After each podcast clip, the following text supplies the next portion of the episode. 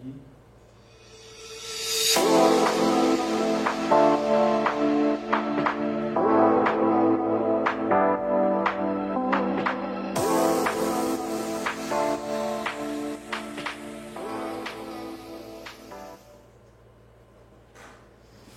Cacá Ribeiro. O gente veio de perto de vaso, hein? Né? Careca E de, de, E de camiseta preto. preta. Porra, cara. Mas eu tenho. Meu armário, cara, eu- é meio. Minha mulher me enche o saco ela fala, meu, é que nem armário da Mônica, sabe? Que é, abre que é tudo os vestidinhos, tudo igual. Eu tenho uma pilha de camiseta preta, uma pilha de camiseta branca e calça jeans, assim. Só uso isso. Eu também sou bem monotemático. aí. É. Uso bastante preto, é, calça preta, camiseta preta e tênis. É. Hoje o meu armário é um armário mais restrito mesmo. É.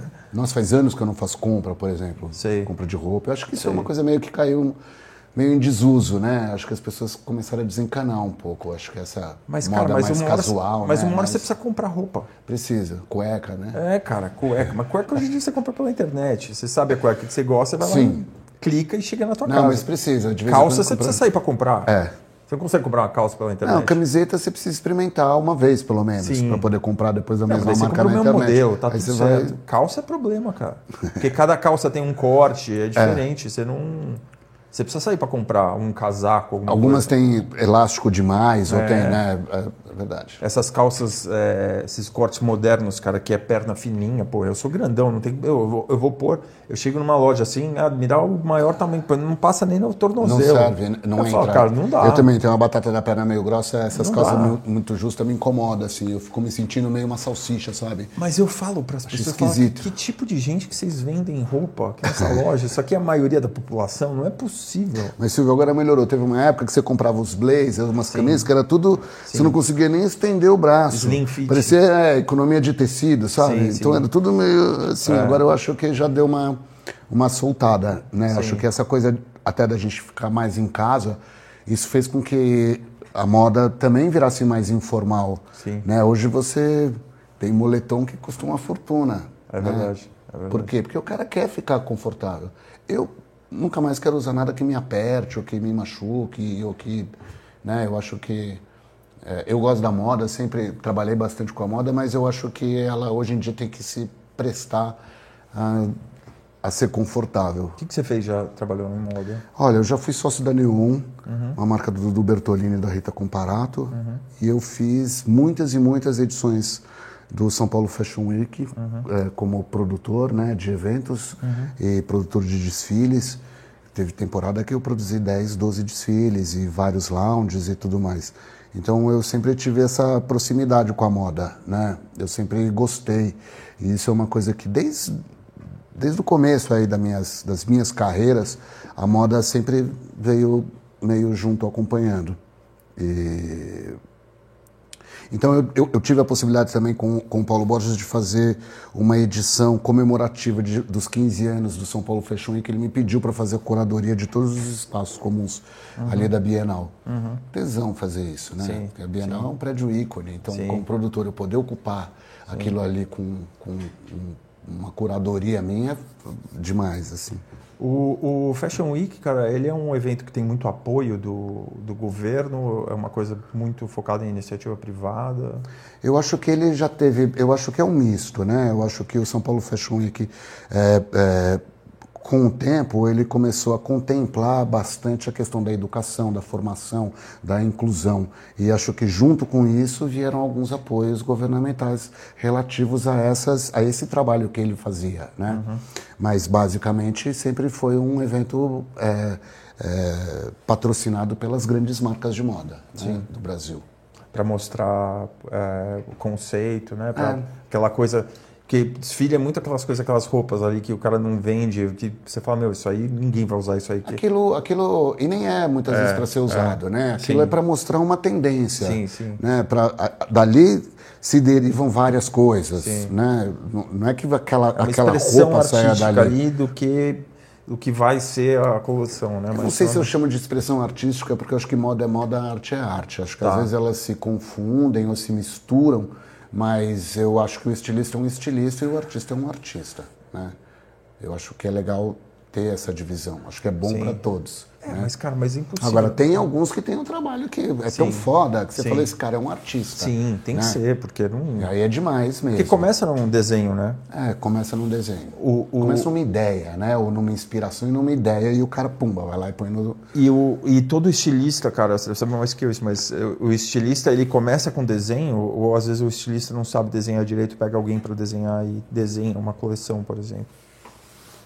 Sim, eu acho que tem. Por isso que eu esse acho que o cara é artista, É o, entendeu? mesmo, é, é o mesmo o cara que não é chefe, mas tem um restaurante que é um fudido, que é Sim, legal. sim. O que, que é esse Mas cara? aí ele é Ele é um restaurateur. Restaurateur, Né?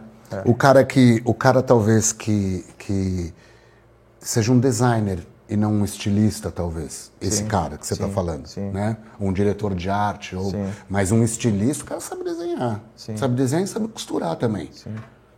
Né? Você pegar os nossos grandes estilistas, até de hoje, os caras, sabe, pega a, a- linha e vai lá costurar, entendeu?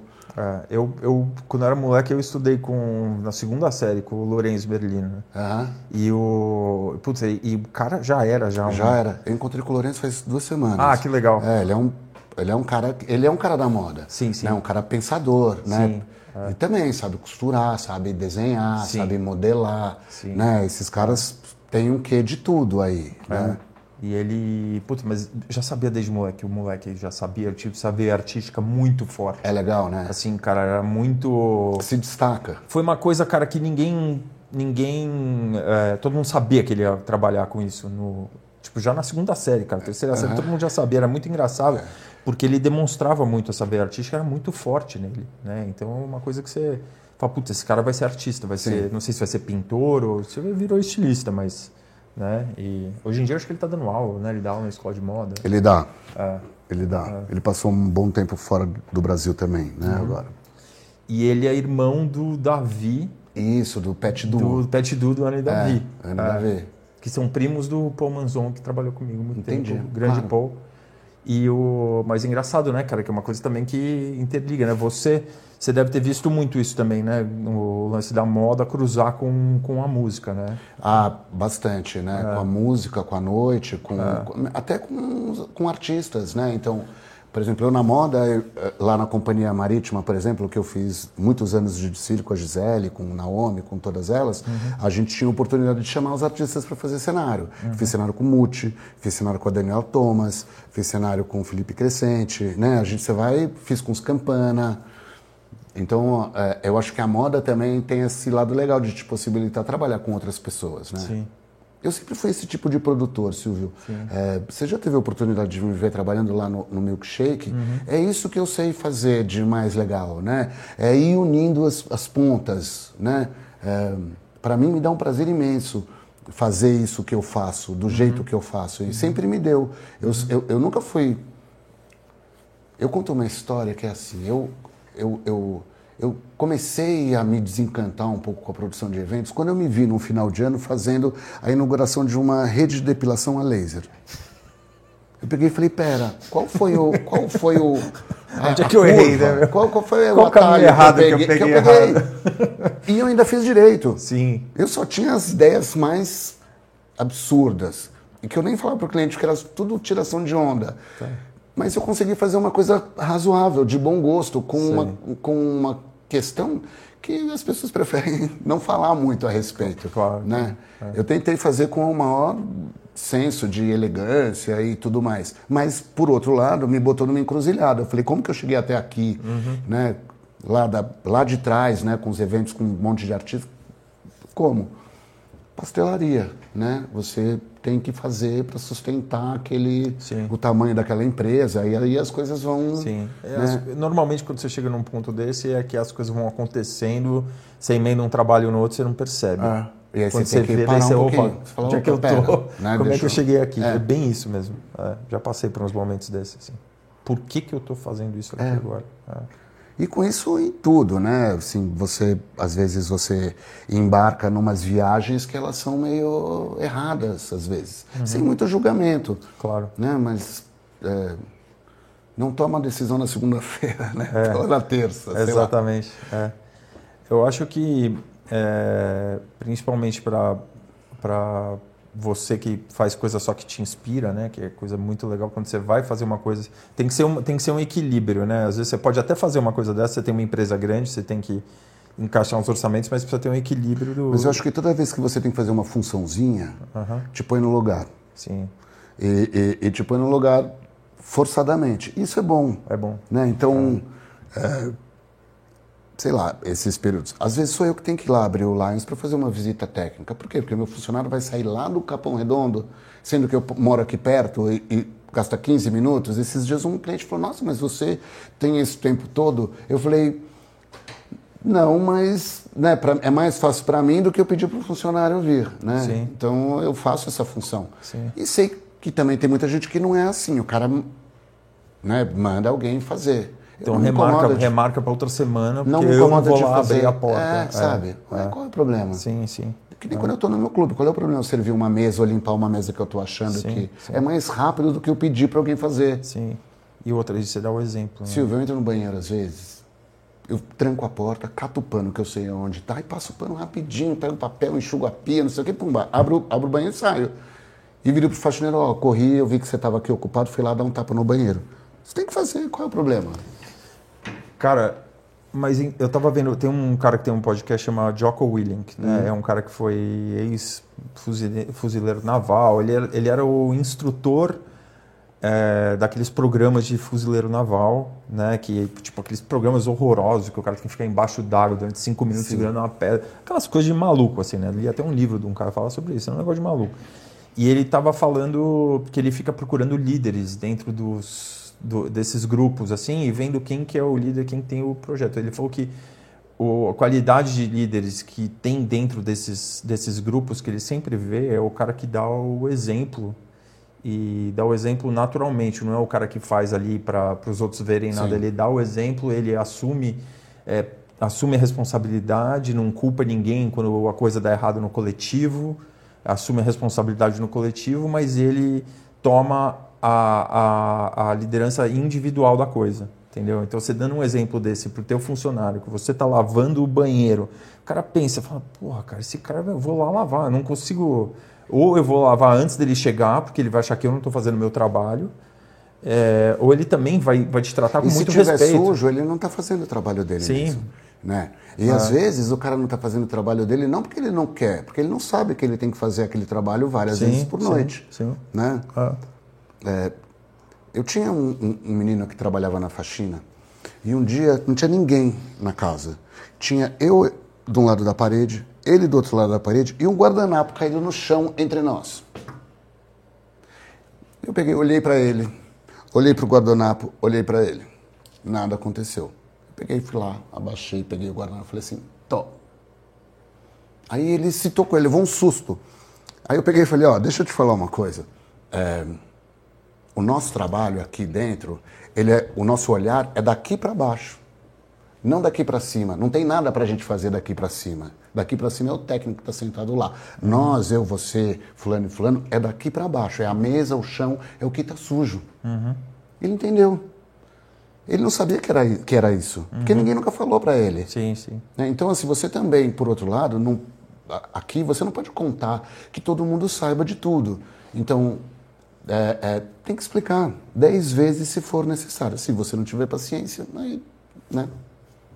E a tua vida em casa noturna, como é que começou assim? Você... A minha vida em casa noturna. Que foi falado o seu nome aqui em alguns podcasts aqui. Eu sempre fui da noite, né? Sim, eu sim. sempre fui um cara que gostei de sair, mesmo antes de ser da noite, ou de ser produtor de eventos. E eu, como produtor de eventos, o que eu fazia de mais legal, o que eu gostava de fazer eram as grandes festas, né? Uhum. Festona, nos lugares inusitados, coisa que as pessoas ainda não faziam, né? Usar os prédios públicos. Uhum. É, isso era, um, era uma coisa que eu, gost... eu tinha muito prazer em fazer. É, eu nunca tinha pensado, na verdade, em ter uma boate. Eu sempre fui frequentador e, e de clubes e tudo mais. Porém, há uns 15 anos atrás, 16 talvez, o Boaz, Marcos Boaz, me procurou e começou a fazer umas reuniões comigo. E um dia eu falei: Fala, Boaz, desembucha, o que, que você quer? Né? Ele falou: ah, Eu acho que a gente podia ter um clube. É, eu peguei e falei: Olha Marcos, eu, eu tenho vontade de ter um clube, mas assim, nós somos pessoas muito diferentes, né? A gente tem vidas muito diferentes e, e, e conhecemos pessoas muito diferentes. Ele, E ele me falou que achava que isso era legal, que isso era uma composição bacana. Né? Eu achei ele um cara super legal na época, muito positivo, empreendedor e tudo mais. Eu já tinha na cabeça, Silvio, aquele ponto que era o ponto do paddock na Avenida São Luís com a Consolação, que era um restaurante né, dos anos 70, 80. E meu pai, eventualmente, eu vinha jantar, na, eu vinha almoçar na cidade. A gente chamava de cidade naquela época, não era centro. Eu vinha na cidade comer com meu pai e a gente ia no paddock. Putz, décadas depois, um dia eu passei na frente e tinha uma placa de aluga-se. Perguntei pro Sérgio Calil do esporte. Eu falei, você conhece aquele ponto ali? Ele falou, cara, esse ponto é maravilhoso. Quem cuida desse ponto é aquele advogado que tá ali, ó. Era um cara que tava bebendo ali no esporte, ah, no, no esporte dele. No momento. Tava no esporte no tá. momento. Sei. Já falei com o cara, ele Sei. já no dia seguinte marquei. Fui lá, vi o lugar, ainda tinha uns biombos do, do paddock, ainda tinha é, uma coisa. Quando a coisa para acontecer, acontece assim. Né, é. É. Eu peguei o Boaz e falei, ó, tem um ponto que eu queria te mostrar. Consolação, entra na galeria, ele falou, opa, gostei. Ele entra direto no estacionamento a gente resolveu abrir o Royal. O Royal fez sucesso em dois dias, uhum. né? Estourou, virou uma loucura. Uhum. Todo mundo queria ir para o centro da cidade. Uhum. É, e aí comecei, né? Aí... Lembra que o Armin tocou no Royal? Opa! Olha, uma, coisas, Mark Ronson. Mark Ronson, eu lembro do Mark Ronson é, dessa noite lá. É, o, o, o um monte de gente tocou. Cara, pensa, pensa nisso por um momento. O Armin tocou no Royal. É, é, Não, é que nem eu penso aqui no, eu penso aqui no Jerome, sei lá, a Honey Dijon tocou no. Sim. Né, o, o, o, o Ian Butler tocou no Jerome. É. Sabe? Sim. Como assim? É. O cara do Arcade Fire tocou Sim. ali, o vocalista, e Sim. vários outros. É. Essa coisa do clubinho é sempre uma, gata, uma grata surpresa, né? É, é, o DJ, quando ele entra num clube um puta som e uma atmosfera, é, ele se sente feliz. Eu já vi isso na cara Sim. de vários DJs. Né? A, a Honey Dijon, quando ela entrou no, no Jerome, ela falou: Nossa, eu não vou conseguir sair daqui tão cedo. Corta. A última foto dela é Thank You Brazil. A foto dela sentada com o letreiro do Jerome atrás. Isso para mim é. Isso é um sucesso. É porque não está acostumado, cara. Hum. Porque esses DJs eles entram num. O Guetta falou muito isso para mim já. Ele falou: Cara, eu eu, eu comecei tocando que ele tinha uma boate em Paris lá, que era uma boate que ele sabia, ele conhecia o cara daquela mesa é. mesa X, tocava para esse povo assim. Agora, cara, é só esse pessoal só toca em estádio, porque é cachê caro, é tudo caro, então toca em festival, lugar com muita gente. Eu não né? vou nem dizer os cachês que eu paguei para esse segurança Sim, no, claro, do mas... Jerome, porque é ridículo. É, mas... é, é, um pro forma, é Sim, só para o cara. Claro. Só para falar que pagou, porque normalmente exatamente. o cara nem ia cobrar. Não, nem ia cobrar né, não, não, faz sentido. E aí o, o, o, cara, quando chega num ambiente desse, né, fica maluco, é. porque fala que isso aqui é uma delícia. Eu poder tocar num dia normal, que tem gente aqui e, e, e eu não preciso tocar num palco cheio de gente, com, sabe? E o Jerome foi feito para isso, né? Assim, a minha, a minha ideia com o Jerome... Bom, vou voltar um pouquinho lá para trás. É. Aí a gente abriu o Royal, foi né, um puta de um sucesso, deu dois anos, o, o, o me perguntou se eu queria vender a minha parte, eu peguei, resolvi, achei que se ele queria comprar a minha parte é porque talvez a gente já não tivesse mais a mesma a mesma frequência, não tivesse mais a mesma frequência que a gente estava antes. sinergia mais, né? Para mim foi sem, sem mágoa nenhuma, sem questão nenhuma, vendi o Royal. O Facundo estava esperando eu vender o Royal para me fazer uma proposta de abertura de uma nova casa, eh, me propôs sociedade no Lions, mas ainda a gente nem tinha o Lions ainda. Nós começamos a procurar pontos, não sei o que, achamos um ponto do Lions, fechamos e aí eu, a gente fez essa sociedade, o Facundo e o Augusto Arruda Botelho, na época que ele ainda era dono de clubes, né? Uhum. É, aí, o Lions também, né? Foi um puta de um sucesso logo. Aquele ponto é uma coisa de maluco, né? Um foi rapidamente. A é. gente deu muito, muita sorte também, Silvio, porque é, foi na semana que proibiram fumar dentro dos lugares e nenhum lugar tinha esquema. Você tinha que ir no lugar, você ia para uma boate, você tinha que pagar, sair, fumar na rua, entrar. Ninguém tinha ainda o esquema. Sim. E o Lens você simplesmente saía para varanda e fumava tinha aquela mega varanda. É. Então aquilo pra gente foi um puta de um atributo. Era ruim para DJ ali, porque você tocava às vezes aí meu saía tudo para fumar, ficava todo esperando o pessoal fumar. daí voltava Mas aí junto. a gente entendeu porque assim, a gente teve que entender que a pista principal do Lions é o, é o saguão, Sim. não é a pista 3D, porque Sim. é onde as pessoas querem estar. Sim. Né? Então, às vezes a geografia do lugar ela fala por ela própria. Né? Aquela pista 3D é linda, uma pista fechada, linda, né? um efeito óptico maravilhoso. É, tem muita gente que vai no Lions para ver aquela pista, mas ela precisa ter uma, uma um, um, um predicado especial para você deixar as pessoas. Você precisa Sim. ser um DJ que consiga Sim. envolver as pessoas para deixar Sim. as pessoas bastante tempo ali fechadas, num lugar onde você tem varanda, tem saguão, tem né, muitas atrações. Né? É. Mas mais o Lions, atrativo ficar ali fora. É. O, o Lions é, é, já tem 12 anos, né? E antes da pandemia, nos dois últimos anos da pandemia, o Lions voltou com força total. No último ano, principalmente, ele começou a faturar a mesma coisa que ele faturava no segundo ano, que foi o ano mais virtuoso do clube. É, ele voltou. Ele voltou com tudo. Com o Baile do Leão, que é a nossa festa de quinta-feira, né? Uma festa muito misturada, funk, é, coisas da periferia, misturado com coisas, enfim, que estão uhum. fazendo sucesso. E essa noite começou a crescer muito e começou a reverberar para as outras noites, né? Uhum. Então começou a melhorar também a noite de sábado, começou a melhorar a noite de sexta. E aí quando um clube começa a voltar, quando ele começou a voltar, a gente, né, voltou o olhar para o Lions de novo e aí ele entrou num período virtuoso novamente, que a gente espera que entre de é, novo agora. Tomara. É, o, você, mas nunca pôde ter som lá fora, né? Porque tinha vizinho. A gente já teve um pouco de som lá fora com ah, o Mark. Sim. E foi uma queimação, porque, né? Fala altíssimo. Sim. E os caras. E o som ali, né? Não, o cara ligou pra gente, falou assim: ó, eu moro aqui do outro lado da 23 de maio, eu moro na Liberdade e tô ouvindo o som do Lions. A gente falou, opa, desculpa, e aí a gente resolveu não botar mais o som na varanda, porque ah. assim, você não pode incomodar as pessoas. Sim, sim. Você não pode, ao mesmo é. tempo que você proporciona é. diversão para 500, pode, pode. encher o saco de 100. Não. E é. é, o teu vizinho, o cara que está lá todo dia. Não pode né? fazer. Não adianta. Sinto não é o cara muito. que está passando, né? Se, é. Imagina se fosse com você. Você tem que ter um pouco essa questão. Sim, sim, né? Você não pode fazer as coisas na porra louca e é, achar que vamos aí. Não pode. É.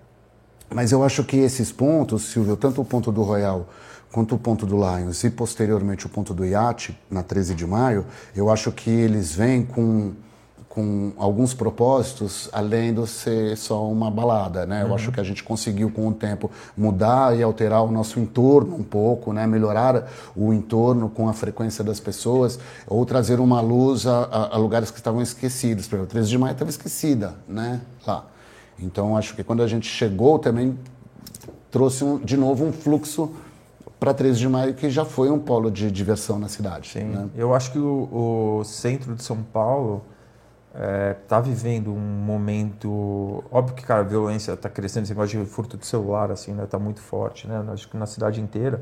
Mas o, o, é tanto lugar legal no centro é. de São Paulo, você vai lá dar uma volta, que as pessoas acho que as pessoas estão muito acostumadas a ficar nos jardins ali ou vai na Vila Olímpia, mas se o cara pega e resolve passar uma noite ali, fazer um roteiro no centro ali, tem Sim. cada lugar legal. Tem um monte de lugar bacana. É, é. Tem um monte de lugar legal. A questão da segurança, é claro que é um pouco assustador mesmo, né? Mas é também assustador nos jardins. Total. Né? Você pode se assaltar em qualquer lugar. É. Mas é, mas as pessoas não as pessoas não têm esse sentimento assim eu acho você fala que lá no centro as pessoas falam ah tô nos jardins hum, por mais que é. não esteja mais seguro nos jardins do que no centro as pessoas têm um pouco desse agora recentemente assim na cidade centro, né na cidade eu lembro que eu falava chamava centro de cidade tá bem puxado lá é. tá bem puxado por ali de tá. noite é complicado é. não é simples é. não é simples é. a gente tinha ali eu tive durante um periodinho um período Lourdes que era um bar que a gente abriu no final da Consolação Tá. Então tinham seis meses, era um pop-up mesmo. Uhum.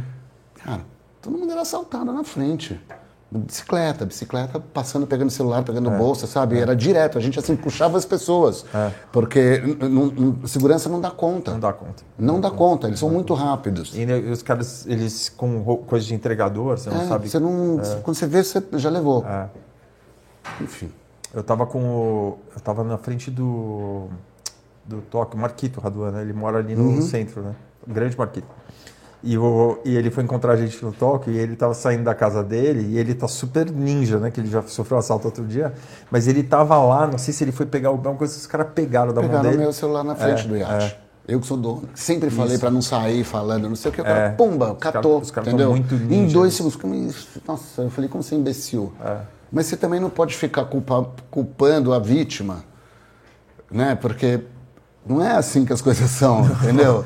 Você lá também o cara saiu com o telefone. É, deu mas mole, então- deu mole. É, não é, É né? que hoje em dia, cara, celular é um negócio, custa 10 mil reais, essas coisas que a gente anda na mão, uma coisa que custa uma fortuna, então o cara virou um negócio e é fácil de pegar, Eu, eu fiz um exercício agora. Eu sempre fui um cara do iPhone, fã do iPhone, viciado, no, né, rolando, rolando, rolando, rolando. Apple, rolando. Apple. Roubaram meu celular eu falei assim: eu não vou comprar um celular novo de 15 mil reais. Eu não vou comprar. Não vou comprar. Eu falei: eu vou comprar um celular. Eu dei uma busca. O melhor celular até mil reais. Fui lá, comprei. Deu três dias. Quebrou. Caiu no chão, quebrou. o iPhone que eu tinha, tinha, sei lá, era o iPhone 7 ainda. Caiu no chão milhões de vezes e nunca quebrou. É. Não consegui me acostumar. Mas diminuiu a minha frequência na rede substancialmente. Sim. Eu, cara, eu sempre tive Android, porque eu era do BlackBerry. É, tá E eu era filhote do BlackBerry. Daí eu falei, cara, iPhone, puta, mas como é que vai ter teclado? Aquelas coisas, né? Teclado não vai ter teclado, telefone, mas eu não quero, né? Mas sempre fui Apple, sempre tive Apple.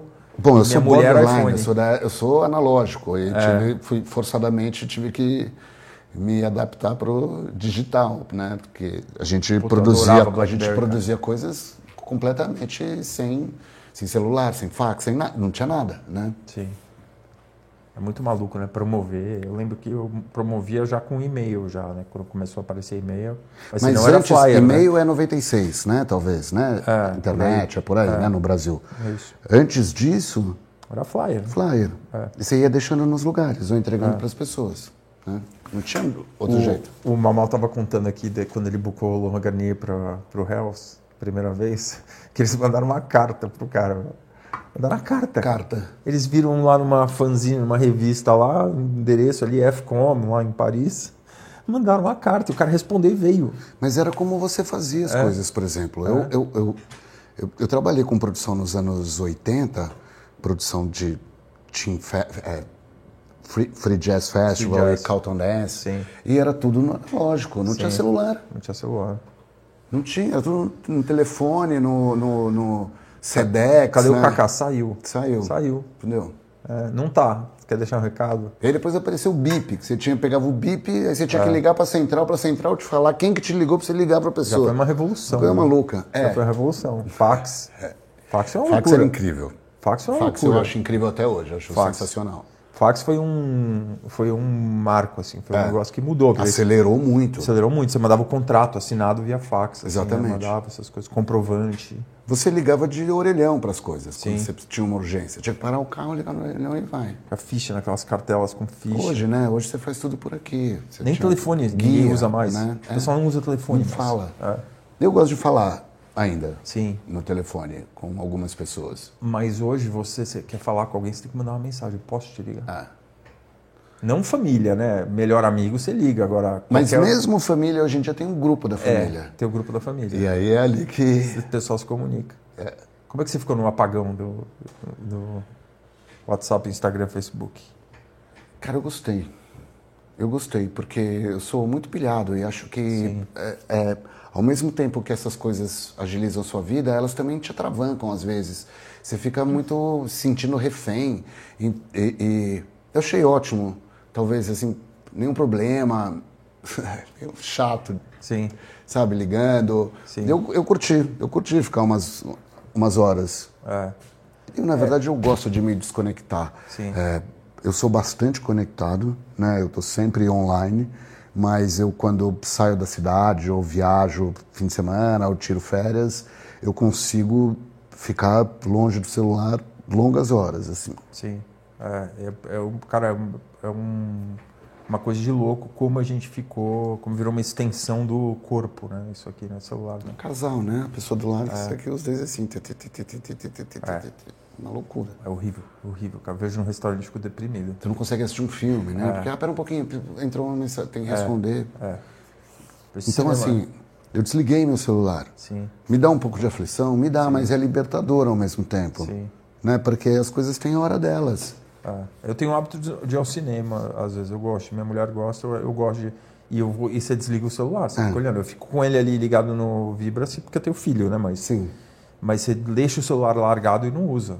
Também jiu-jitsu, vou treinar jiu-jitsu com uma hora e meia sem olhar o celular também. Aí você abre, você sai da aula, você vê ali, né? Têm seu WhatsApp, nego quase entrando em pânico, que você demorou uma hora para responder. Né? Então, Esses dias o meu sócio pegou e me falou assim: Poxa, mas você nem respondeu o funcionário e o cara teve que me ligar, eu estou de férias em Paris. Eu falei: Bom, o cara não teve paciência de esperar meia hora. Eu estava numa audiência. Ah, tá, desculpa. Até a cobrança vem de um jeito que, poxa, meia hora. Sim. O cara não, teve a, não, não conseguiu esperar meia hora para falar comigo? Você se formou, na, formou fez faculdade? Eu fiz é, Direito até o quarto ano Aham. e fiz Língua e Literatura Inglesa. Pô, direito, uma hora você chegou e falou. Não, eu venho, assim, eu, eu, eu venho, eu estudei no Santo Américo, Aham. semi-internado, na época que só tinha homem. Tomar uma reguada? Não, eu era bem reativo, então Tá. não, não rolava muito reguada e, e coisas do gênero. Nem muita bronca, porque Mas davam, não- eles davam, davam reguada? Ah, Na minha época já menos, Menos, assim. tá. Menos. É. Porque já não se tolerava muito isso, né? Sim. Mas eu vim- venho desse colégio bastante tradicional, né? Com Uhum. uma formação bem é, para exatas, uma coisa do gênero. Mas Mas, é uma boa escola. Mas eu também sempre tive um, já esse lado meio artista, né? Mas Meio- é uma boa escola. Quem saiu de lá saiu bem preparado para ir para faculdade, alguma coisa assim. Acho que sim, acho É. que sim. Mas é uma escola católica, com Sim, sim. princípios que, né, que com uma educação muito tradicional, né? Sim, Eu sim. talvez preferisse uma coisa um pouco mais Uhum. eh, moderna, contemporânea na época. Talvez quisesse não, eu queria, mas o meu pai queria que eu estudasse no Santo Américo.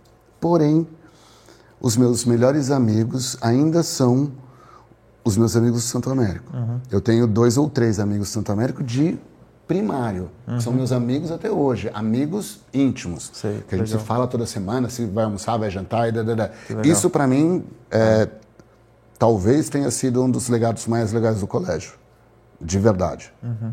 E acho que também assim, o- acho que o Santo Américo me estimulou é, é, a fazer coisas que eu talvez eu não fizesse se eu não tivesse lá. Por exemplo, eu sempre fui um cara que fiz esporte, né? Sempre fiz. Sempre joguei vôlei, jogava basquete, jogava, né, nadava, jogava polo. Não era muito bom no futebol, mas jogava na primeira seleção. Então eu, eu- me, me despertou essa questão, né? Do, Do e acho esporte. que também um espírito crítico Sim. por ser tão diferente daquilo que eu esperava. né? Mas eu fui complementar a minha educação com lendo e fazendo coisas que o colégio não propunha. né? Assuntos que te interessavam. Por exemplo, eu disso. quis, eu quis fazer desenho, eu quis fazer piano. Isso eram coisas que o Santo Américo não contemplava muito. Né? Mas eu sempre tive uma família também que, por outro lado, me estimulou a fazer esse tipo de coisa. Né? Meio sem saber direito como, mas me estimulou. Bom, eu fui bailarino, né? Eu saí do Santo Américo e já fazendo faculdade, eu, eu tinha começado a fazer um pouco de aula de dança. Eu queria fazer aula de dança e era garoto, devia ter uns 15, 16 anos. Eu acho que aquilo, no primeiro momento, quando eu falei pro meu pai e pra minha mãe, rolou meio um. E agora, né? Fazemos o quê? Judô, não. E eu queria fazer, eu falei, não, eu quero fazer balé aqui nessa escola de balé do lado. O meu pai, na época, fazia uma terapia de grupo que acho que tinha uma bailarina que virou para ele e falou assim: Bom, você tá com questões com o balé, põe o seu filho para fazer uma outra coisa. E me e recomendou para meu pai o viola. Bom, o viola na época era o cara mais moderno da dança em São Paulo. Então, Sim. assim, tudo que era para me espantar me seduziu. Né? Se eu tivesse entrado na escola de balé do lado, eu teria detestado, teria durado uma semana. Sim. Mas o viola, que era uma dança contemporânea, uma coisa moderna, improvisação de contato, eu cheguei lá, era só tinha menino e menina, todo mundo lindo, jovem. Eu, um garoto de 16 anos, vendo aqueles meninos e meninas de 23, 24 anos, né? Final dos anos 70, sabe? Que era, né? Todo um amor livre, todo um assunto ali. Para mim, aquilo foi completamente transformador. Sim. Eu virei outra pessoa rapidamente. Sim. E percebi também que eu tinha jeito para coisa, né? Que o meu corpo ele funcionava direito. E também pela quantidade de esporte que eu já tinha feito em Santo América. Se eu não tivesse feito nada, eu não teria aquela predisposição física para fazer. Claro. Bom, comecei com a dança, né? Aí comecei a participar de companhia, é, é, mas sempre, sempre com essa pegada mais contracultura, underground. Uhum. É, a gente dançava em, lugares que não eram lugares tradicionais, dançava em clube, dançava na praça, dançava no teatro, dançava. Né? E aí eu fui com essa carreira de, de bailarino e produtor de produtor de Foi, eventos. foi na época do filme Fame também, isso? Não? Foi. começo dos anos 80, Foi, né? foi. É. Começo dos Eu anos lembro que eu 80. morava, desculpa interromper, mas eu lembro que eu morava nos Estados Unidos na época e, o, e a professora de música tocava no, durante o almoço, tocava música, Fame, assim, passava o repertório, daí ficava todo mundo cantando no refeitório, parecia filme. Não, todo mundo. É, é- é um filme, assim. Eu acho que tem algumas coisas dos anos 80 que deram uma liberada um pouco na cabeça das pessoas, Uhum, né? Eu acho que o Fame foi um filme desses, assim, tipo, todo mundo pode ser artista, basta você ter talento, Sim. né? E, e acho que isso foi, é, na época, foi um incentivo bem Aquelas interessante. músicas maravilhosas. né? Maravilhosas, Música coreografias, a coreografia é maravilhosa, a coreografia é de um grande nome da dança americana, chama Uhum. Twyla Tarp, as pessoas não sabem, né, acham que é só uma coreografia, mas é uma, uma puta de uma coreógrafa, então ele é um filme que mexe né, bastante com essa, com, com o imaginário, né, de Uhum. quem quer ser artista ou bailarino principalmente. E depois de ser bailarino, quando já com uns 30 anos, sentindo um pouco uma decadência física, eu comecei a trabalhar com o Gerald Thomas. E aí eu entrei no mundo do teatro, participei dessa companhia do Gerald durante cinco anos, onde eu tive a oportunidade de fazer viagens incríveis, né? Eu- a gente participou Mas como produtor ou como ator? com produtor e ator. Produtor e ator. Eu fui. os dois. Eu, eu, eu, eu fazia. Eu estava fazendo dança ainda e eu, muito amigo da Monique Gardenberg, da Dueto. E a Monique me convidou para assistir Mato Grosso, que era uma ópera do, do Philip Glass, né? Com, com, com direção do Gerald, Pet Coelho, vários artistas. Quando eu vi aquilo, eu nunca tinha visto nada igual. Nunca. Eu fiquei completamente. O cenário da Daniela Thomas, com três níveis de filó, uma coisa que acontecia no fundo. Eu fiquei, juro, louco com aquilo. O Monique falou assim: quer trabalhar com ele? Eu falei: quero. Ela falou: tem, tem coragem? Eu falei: tenho. Aí ela me apresentou e ele falou: ah, eu estou precisando de um produtor. Eu falei: é, mas eu, eu, eu serei seu produtor se você me puser na sua companhia como ator também. Ele falou: fechado. Não precisa de teste? Não precisa de teste. Tá fechado, já vi você dançando, tá tudo certo. E aí comecei a participar da companhia do Jello. E foi natural para você essa transição de dançarino para Totalmente, porque era uma, eu, eu já fazia dança teatro.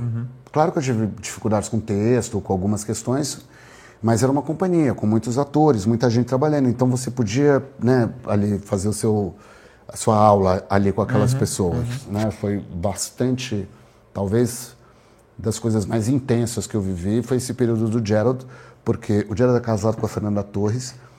A gente se deu super bem, ficamos muito amigos. E depois eu tive também a oportunidade de trabalhar com a Fernanda Montenegro, com a Julia Gann, com vários artistas. E for, foram experiências incríveis, né? Assim, você ir para o teatro, para o Lincoln Center com a Fernanda Montenegro é maravilhoso. Né? Você fazer um festival em Taormina, no, no anfiteatro grego, é demais. Né? Então a gente teve essa, a gente foi para Hamburgo, Lausanne, foi para um monte de lugar, Copenhague, esses festivais europeus de teatro que são incríveis, né? São muito bem produzidos. Foi uma experiência muito, muito, muito, muito bacana. E aí depois desse período né, de dança e teatro foi que eu comecei a fazer as festas de música e eletrônica e moda. Eu era bastante amigo da Érica Palomino na época. A Érica também vinha da crítica de dança e avançou para o mundo da moda. E aí a gente começou a fazer coisas, né? E, e- e a moda estava bem no começo. E junto com, com, com a- o surgimento da música eletrônica no Brasil, né? Isso tudo foi aparecendo ali no começo dos anos 90, se configurando. Como é que apareceu? Como é que foi o teu primeiro contato assim, com música eletrônica? Você falou, meu, isso aqui é diferente, né? De...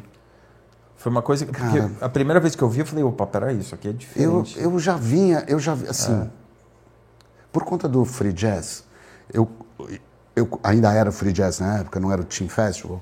Eu, a Monique trouxe um amigo dela para São Paulo chamado Jeffrey, Jeffrey New, que hoje em dia é um sócio dela, um sócio executivo.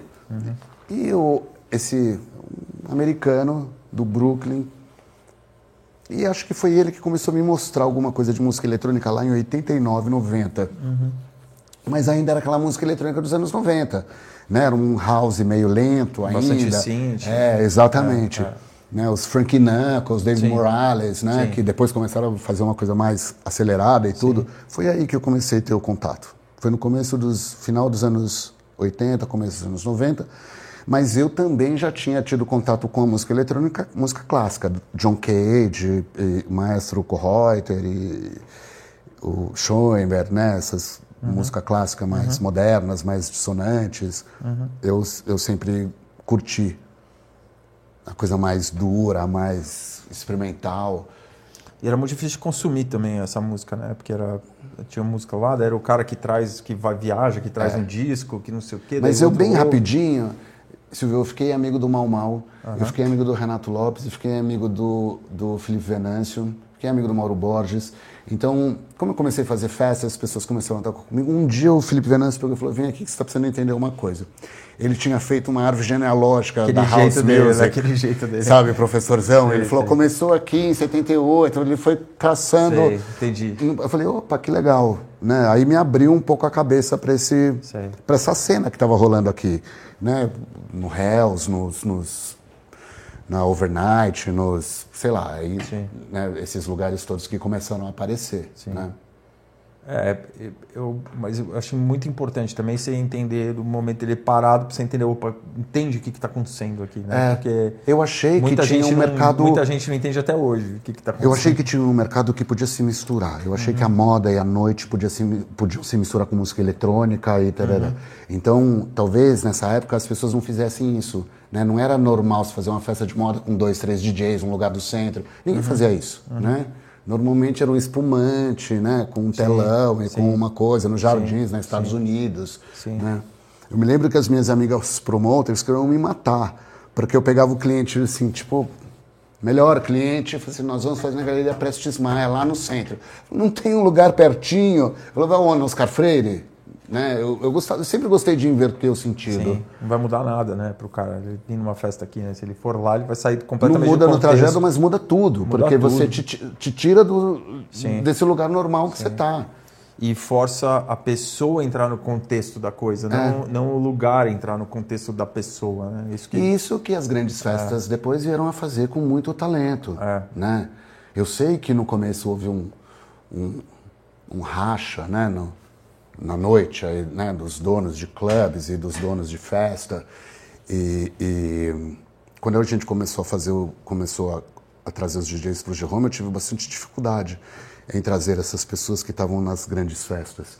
E eu, em, enquanto eu não peguei o telefone e não liguei um por um, eu não conseguia botar os caras lá dentro. A hora, a hora que eu peguei o telefone e liguei e comecei a explicar, falei, oh, não me confundam.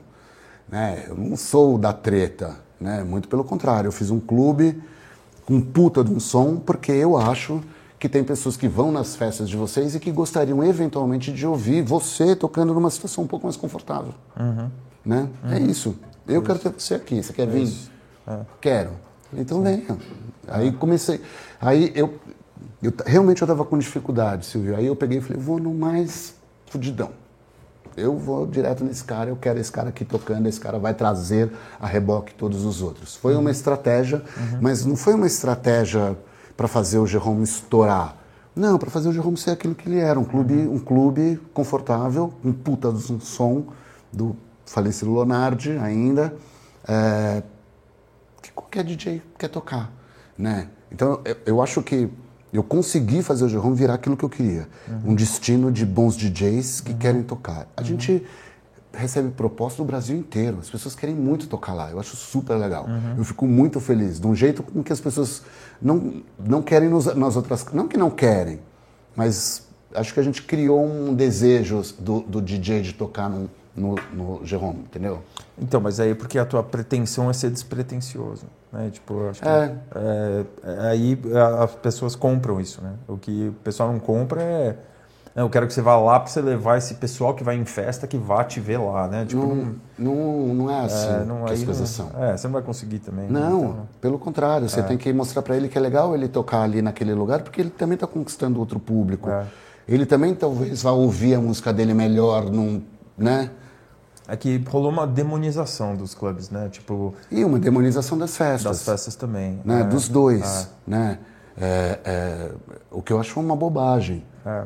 Que não, né? não, não é por aí que as coisas se constroem. É, e competição é boa pra você se, coçar, né? Você É. falar, pô, o cara não tá vindo aqui no meu clube mais. Sim. Por que, que ele não tá vindo aqui no meu clube mais? Eu sei, mas né, Silvio, também não dá para você levar a vida assim, né? Não. Olhando o que o outro está fazendo, senão você não Não, faz. não então, dá, assim, não tenha dá. uma ideia, né? Seja, tente ser fiel. Claro que você pode ouvir, mas você tem que permanecer fiel àquele assunto. Toda vez que eu deixei, a, toda vez que eu abri demais e ouvi demais, é, a coisa não fica tão tão boa quanto eu acho que tem que ficar. Em algum momento precisa ter um controle, né? Precisa ter pouco sócio também. Tem muito sócio. Precisa, complicado. é difícil. Eu vejo essas casas aqui, tem um monte de casas que não tá aí, tem um amigo meu que é sócio de uma lá, tem, tem 14 Não sócios. dou conta. Cara, como é 14 sócios? Eu fui chamado antes da pandemia para fazer parte de uma sociedade, de um, de um clube e, que não vai mais existir, mas era uma ideia muito bacana dos DJs. Eu fui ver o lugar, puto, super legal. Queriam que eu participasse. Aí eu falei, mas o que que vocês querem que eu faça? Não, a gente quer você como investidor. Eu falei, hum, hum, não sou investidor. Né? Eu falei, quem que vai fazer isso? Aí tinha assim, o diretor musical, o diretor operacional, o diretor técnico. Eu falei, isso não vai durar três meses. Porque um clube não cabe um monte de diretor, você sabe Sim, disso. Não sim, cabe. não cabe. Não tem, não, não, não é. isso. Né? Então, eu, eu, eu fiquei super lisonjeado, porque entendi que os caras achavam que eu era um cara moderno, que gosta de música eletrônica, que entendeu o conceito deles, entendo, mas Ah, que ia, Eu preciso fazer você ia alguma colocar coisa. tua marca lá e ia dar um. É. é. ou ia dar um brilho atuar, pro projeto. não, É. né? Eles não precisavam disso.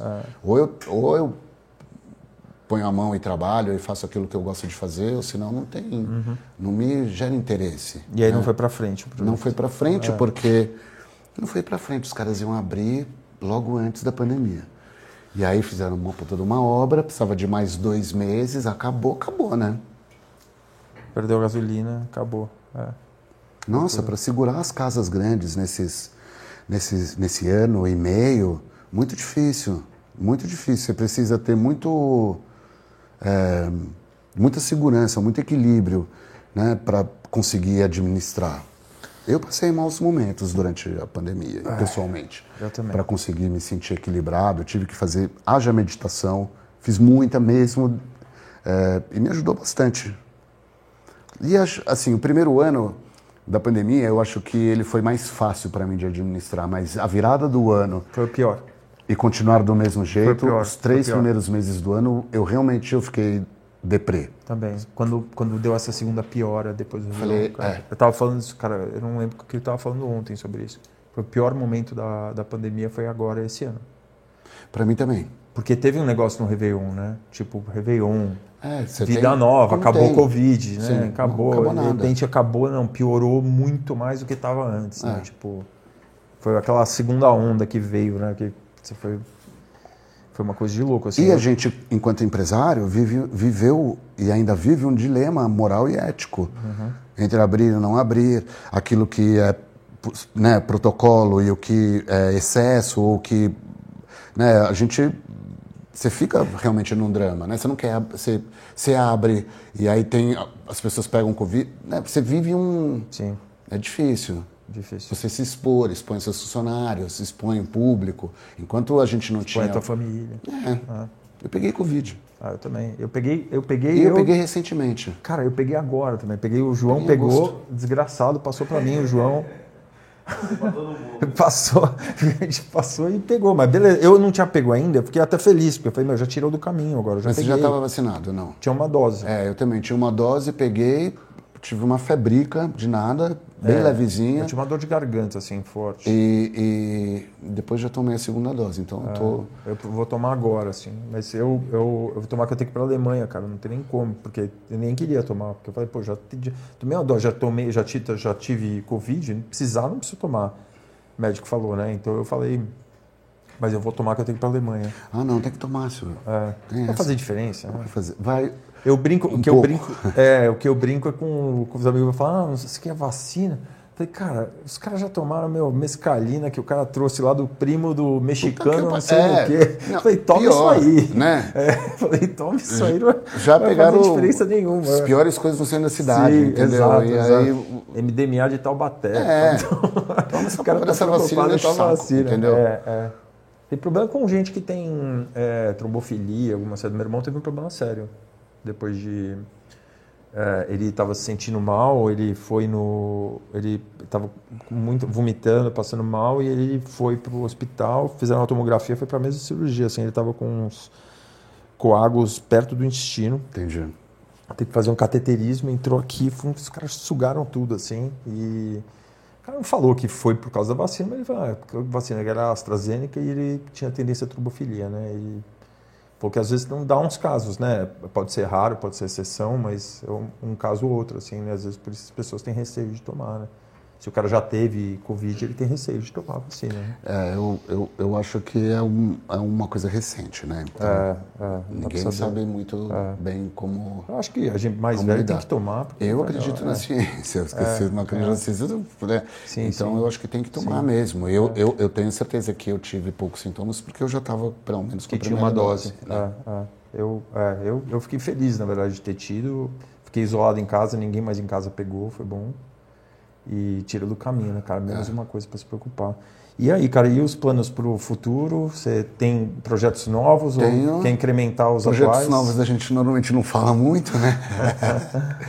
não, eu acho que eu acho que é, de imediato, né, Silvio, eu acho que é botar as coisas em pé. Isso. Né? Eu acho que a gente tem que Sai do azeitar, coma, sai do coma. É, e azeitar o nosso negócio. Também não adianta eu abrir um negócio novo e deixar os, os três no, de qualquer jeito. desidratado, né? é. Então, para mim, assim, o foco esse ano realmente são esses é botar as três casas em pé, funcionando direitinho e funcionando melhor do que elas estavam antes. Uhum. Eu acho que é, a gente nesse período também teve um tempo de analisar algumas questões e eu percebo que quanto melhor o serviço que a gente propõe, mais faturamento você tem, mais as pessoas voltam e é uma coisa que vai retroalimentando, né? Então é, esse cuidado é uma coisa que com o tempo você tem que rever, né? Porque você acostuma com as coisas, né? Se a gente fizer uma escada aqui, daqui três dias essa escada vai ficar. Você sabe disso, você produz festa, você deixa lá um andaime, quando você vê, tá na hora da festa, ninguém tirou um andaime, porque ninguém se tocou, você está acostumado com aquela porra.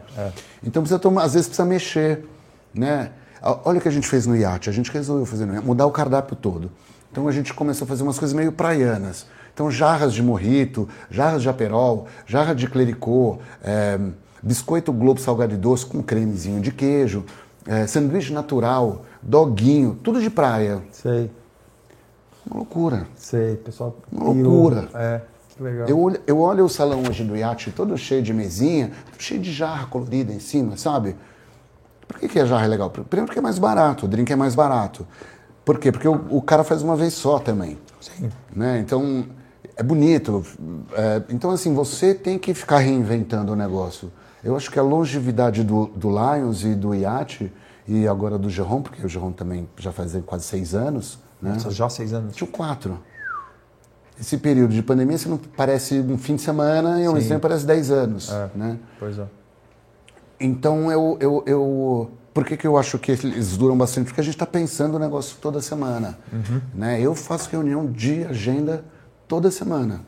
Faço reunião com os gerentes toda semana. Né?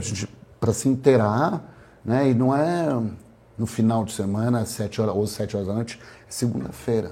Né? Segunda-feira a gente tem que estar lá se reunindo e preparando a semana, porque senão só para a semana que vem. Porque tá fresco também na cabeça o que aconteceu de errado É. no final de semana né, também. Nossa, porque, né? Eu brinco que eu durmo dono de boate acordo dono de puteiro, às vezes. Nada contra as putas, mas pelo contrário. Só, só da bagunça, né? Porque dá muito B.O., né? Sim, sim. Muito B.O. O, a minha irmã tem um restaurante, ela mora, em, ela mora perto de Minneapolis, nos Estados Unidos, ela tem, um, tem dois restaurantes lá, né? E lá, cara, você. Se o cara sai do teu restaurante bêbado e bate, mate alguém, a culpa, Culpa sua. Você é responsabilizado. Então eles saem, eh, saem de lá, eles começam a coletar a chave de carro de todos os bêbados lá que tem lá. Olha, a gente aqui. é, ba- é, eu acho que mudou bastante em São Paulo essa questão Mudou do carro muito, e do Uber, né? Hoje em dia as pessoas vão muito de Uber. Antes você tinha que ter valet na porta dos clubes. Uhum. Hoje eu não tenho e ninguém reclama. Ninguém reclama. Ninguém reclama. Isso eu acho muito legal, porque qual é a cidade que você quer para você? A cidade Sim. do pedestre ou a cidade do carro? Sim. Né? Eu acho que a cidade do pedestre é mais legal. Eu prefiro ter um parklet na frente da, da minha casa do que ter um valet. Sim. Né? Acho mais interessante. Mais interessante. é. O, isso, isso é muito legal, assim, também. Eu achei também uma coisa muito boa. Foi muito difícil no começo. Porque Foi.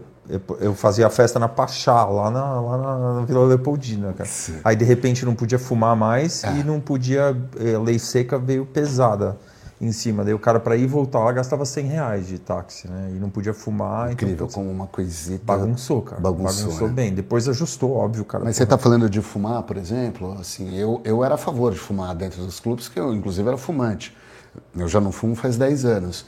É, mas as boates continuaram funcionando ainda desse jeito. O Royal, no dia seguinte da inauguração, eu tinha vontade de chorar. Da quantidade de sofá queimado, cortina queimada, nossa, o cheiro. Né? Assim, chegava em casa tinha que dormir com a roupa fora do quarto. Porque não... Então acho que tem aí. É hábito, cara. É. Cinto de segurança em carro, ninguém usava. Achava um absurdo quando teve a lei. Aí todo mundo passou a usar e aí, meu, acidente caiu pela 90%, morte no trânsito. Mas se é, é, para o nosso lado, por exemplo, a gente fazia lista, né? A Z-List, né? Aplicativo de lista. Sim. Né? Você não lembra que você chegava na porta Sim. da boate você falava, puta, ela não vai achar meu nome nunca, porque tinha um calhamaço de coisas. Não tá, Né? não achei. é. Ah, Quando tá a gente trocou para os tablets, as costas não queriam usar o tablet. É. Porque, não, tá atrapalhando meu serviço, umas filas gigantes. elas têm, têm, têm. Aí, com o tempo, Acostumou. acostumou. É, tudo acostuma. Mas era uma É. coisa maluca, porque você tinha que mandar todas as, todos os promoters tinham que mandar a lista para uma pessoa que consolidava a porra da lista. Sim. Coitado desse cidadão, né? Sim. Não, e aquele nome de última hora, a lista já fechou, não sei o quê. O cara tá lá na porta, o cara começa a te ligar.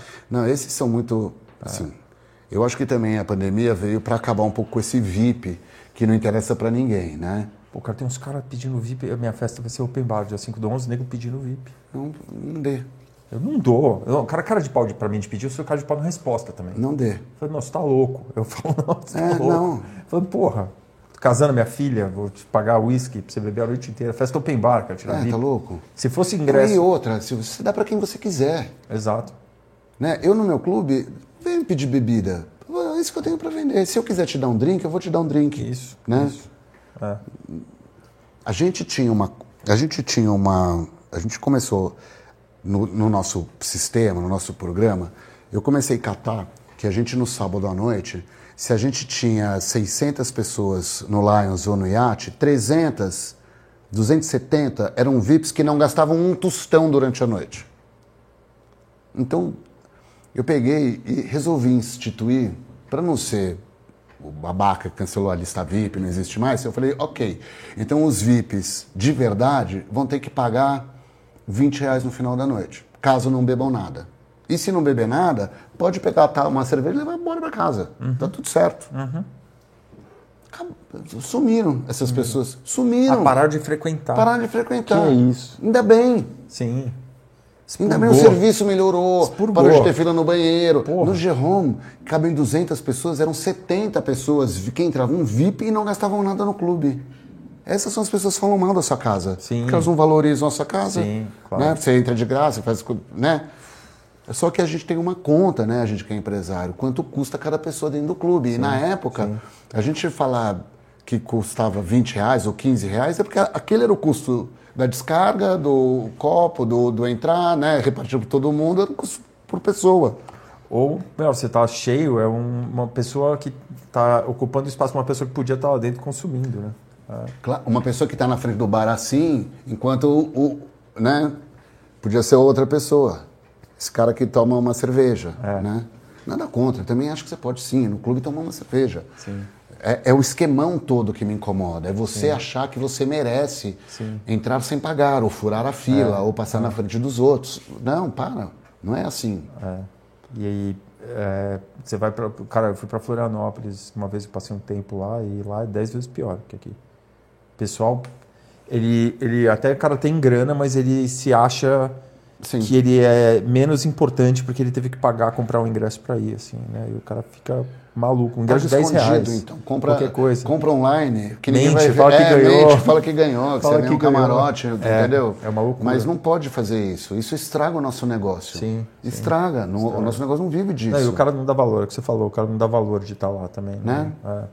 Agora, você convida um cara que é teu amigo, você quer que ele esteja lá, você manda um ingresso para casa dele, cara chegar lá, o mínimo que ele tem que fazer é consumir, beber, né? Eu acho que esse cara que você convida, ele tem que consumir, ele tem que postar, ele tem que não sei o quê. É uma contrapartida. Sim. Não existe mais essa meritocracia. É, ah, o cara merece. O que, que ele merece? Merece porra nenhuma. Não merece nada. É. Ele merece, ele vem na sua casa todo fim de semana, ele gasta tanto todo fim de semana. Um dia você vai lá e oferece um drink pro cara. Sim, claro. Ou oferece uma condição especial, ou uma fila que é a fila da direita. Não sei, você, cria uma condição para aquele cara. É, meus amigos estão muito legais comigo, tá todo mundo comprando evento, tá todo mundo com pena. Os meus amigos também estão legais. Vão lá, pagam a conta, Sim. não pedem drink, tá tudo Sim, certo. Tá todo mundo com pena da gente. Os coitados. Mas a gente foi. A gente foi pena- penalizado, né? de Amassado, uma certa tá forma. amassado. Né? A gente foi achatado como se a culpa fosse nossa. Sendo que uma semana antes tinham 15 milhões de pessoas na rua fazendo carnaval. Sim. Né? Então, E já anunciaram o carnaval de novo. é, já anunciaram de novo. É. E, né? Vai saber o que acontece duas semanas depois de um carnaval desse. É, ano de eleição. Enfim. Uma Pô, roda cara, tomara que esteja no final isso aí. A gente está no processo aí de.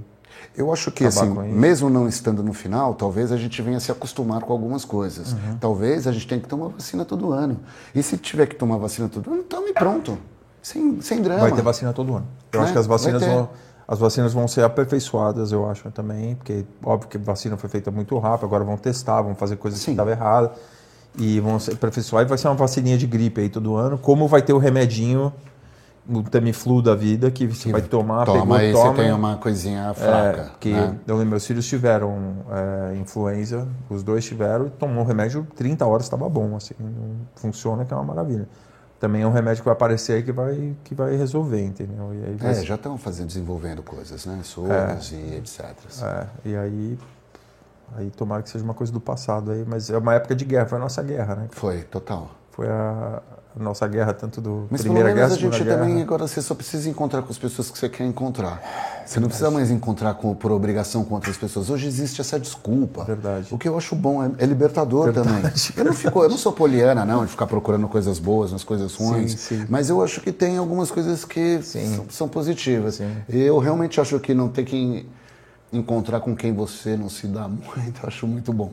É ótimo, porra. Mas isso depois de velho, pra mim, foi uma maravilha também. É, não precisava da pandemia, né? Não, não precisava da pandemia, cara. Já, meu, eu vi um meme muito bom, assim, né? Tipo, uma senhora de idade olhando assim, e falou assim, meu, um dos maiores benefícios de ficar velho é que você reconhece que a pessoa é um cuzão antes dela falar uma palavra. Mas fala, Aquele cara lá... Você meu, mas você começa a ter É, esse senso, né? A, a gente que trabalha na noite, assim, eu às vezes eu vejo pra- pela câmera, às vezes eu tô em casa, eu vejo pela câmera o cara entrando, eu falei, esse cara vai dar problema hoje. Sim, Porque eu já vejo o mood do cara. É, é.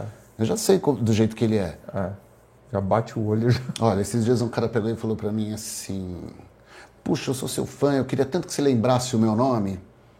Aí eu falei: Bom, tudo bem, como você chama? Ele falou: José Roberto. Eu falei: Bom, José Roberto, José Carlos, José Roberto, José Carlos, José Roberto, José Carlos. Fiquei ali olhando a cara dele. Ele era meio caretinha, todo de camisa, tipo um estilo que não tem muito no, no Jerome, né? Todo mundo é meio de preto, meio. Eu peguei e falei: Bom, eu vou decorar o nome desse cara. Silvio, deu três semanas, o cara voltou no clube de novo falou assim, virou pra mim, e? Eu falei, Zé Roberto. Ele ajoelhou na minha frente. agradeceu, agradeceu, agradeceu, saiu, tomou duas, começou a me apresentar as pessoas da boate. Ah, vem aqui que eu vou te apresentar o dono do clube. Ah, esse aqui é o fulano de tal. Vem apresentar o dono. Chegou na terceira, eu falei, para. Eu vou esquecer o seu nome para sempre. Zé Maurício, É, Zé Zé Maurício. Maurício. né? Ai, cara, bom, cara, obrigado pelo papo, sensacional. Imagina, obrigado a você. Eu acho que a gente nunca aceitou aqui bater um papo desse jeito Sim. aqui, pô, saber da tua vida. Tem muita coisa eu acho que a gente não, não falou. É, de repente a gente marca outro papo. Bom, eu gosto de falar, né? É, ótimo, cara. Porra, o legal aqui é que eu gosto de falar é que tem história para contar, cara. Porra, e, e, parabéns por tudo aí. E pretendo ter mais histórias para contar, porque eu acho que São Paulo é bastante inspirador e, e, e ainda acho que tem muito espaço para fazer coisas interessantes. Sim, né? eu estou muito, eu tô muito ansioso para ver o que, que vai acontecer agora, o comportamento das pessoas agora nesse retorno e como as pessoas vão se relacionar. Honestamente, eu acho que não vai mudar muito. Vai ficar tudo igual do jeito que estava. Eu não acho que tudo igual. Acho que algumas pessoas mudaram, algumas questões mudaram, mas eu não acho que é uma mudança é, é, da sociedade. Eu uhum. acho que é uma coisa que vem de fora. Sim. Né? Uma doença que vem de fora. Não é uma doença que nasceu aqui, né? Uma coisa meio mas, externa. Mas eu acho que as pessoas vão dar mais valor pelo que a gente faz. Pelas, pelos momentos que eles vão passar, porque eles estão dois anos, dois anos sem viver Tomara. isso. E vai ter uma euforia inicial, eu acho que é natural, né? É, que eu vejo que está acontecendo, acontecendo nos Estados Unidos, na Europa também. Todo mundo com essa euforia inicial de se libertar, mas o pessoal vai dar muito mais valor ao que a gente faz, eu acho, porque foi privado disso durante muito é. tempo, né? E eu acho que, puxa, a gente faz tão direitinho, né? É. Eu acho que São Paulo tem essa noite tão interessante, né? São Paulo dá essa virada, esse clique às 8 horas da noite, né? Que uhum. tudo fica mais, parece uhum. que fica mais interessante. E acho que a gente faz com que isso aconteça, Sim. né? Acho que todos esses lugares de São Paulo, acho que o centro de São Paulo hoje virou um lugar muito atraente, Sim. muito gostoso de ir, né? É. Eu, eu, fico feliz e, e eu tenho sempre um discurso para frente, Silvio, assim, positivo, de achar que as coisas vão acontecer. Eu fico ouvindo gente saudosista, ah, era melhor, era melhor. Era melhor que você encostou, que você está encostado hoje, por isso que era melhor, é, né? Porque é. hoje é do caralho também. É, é. é aquele, você viu aquele filme do, do Woody Allen, aquele Meia Noite em Paris? Sim. É aquilo, é. cara. É. aquilo, aquilo define, porque o cara acha que aquele período anterior, a mulher lá, aquela namoradinha dele, ela acha o período anterior melhor. Daí é, é sempre esse, esse inception, assim, que o cara vai achando que sempre o que o antes era melhor, quando na verdade é o presente, né, cara, que é o interessante. E, e no presente você precisa se livrar das coisas do passado. Sim, senão você não vive sim. o futuro. Total. Né? Você está sempre carregando alguma sim, coisa que sim, te puxa para trás, sabe? Total. É. Legal, Silvio. Valeu. Legal. Obrigado. Valeu. Obrigado você. Valeu demais. Deu, Joãozinho.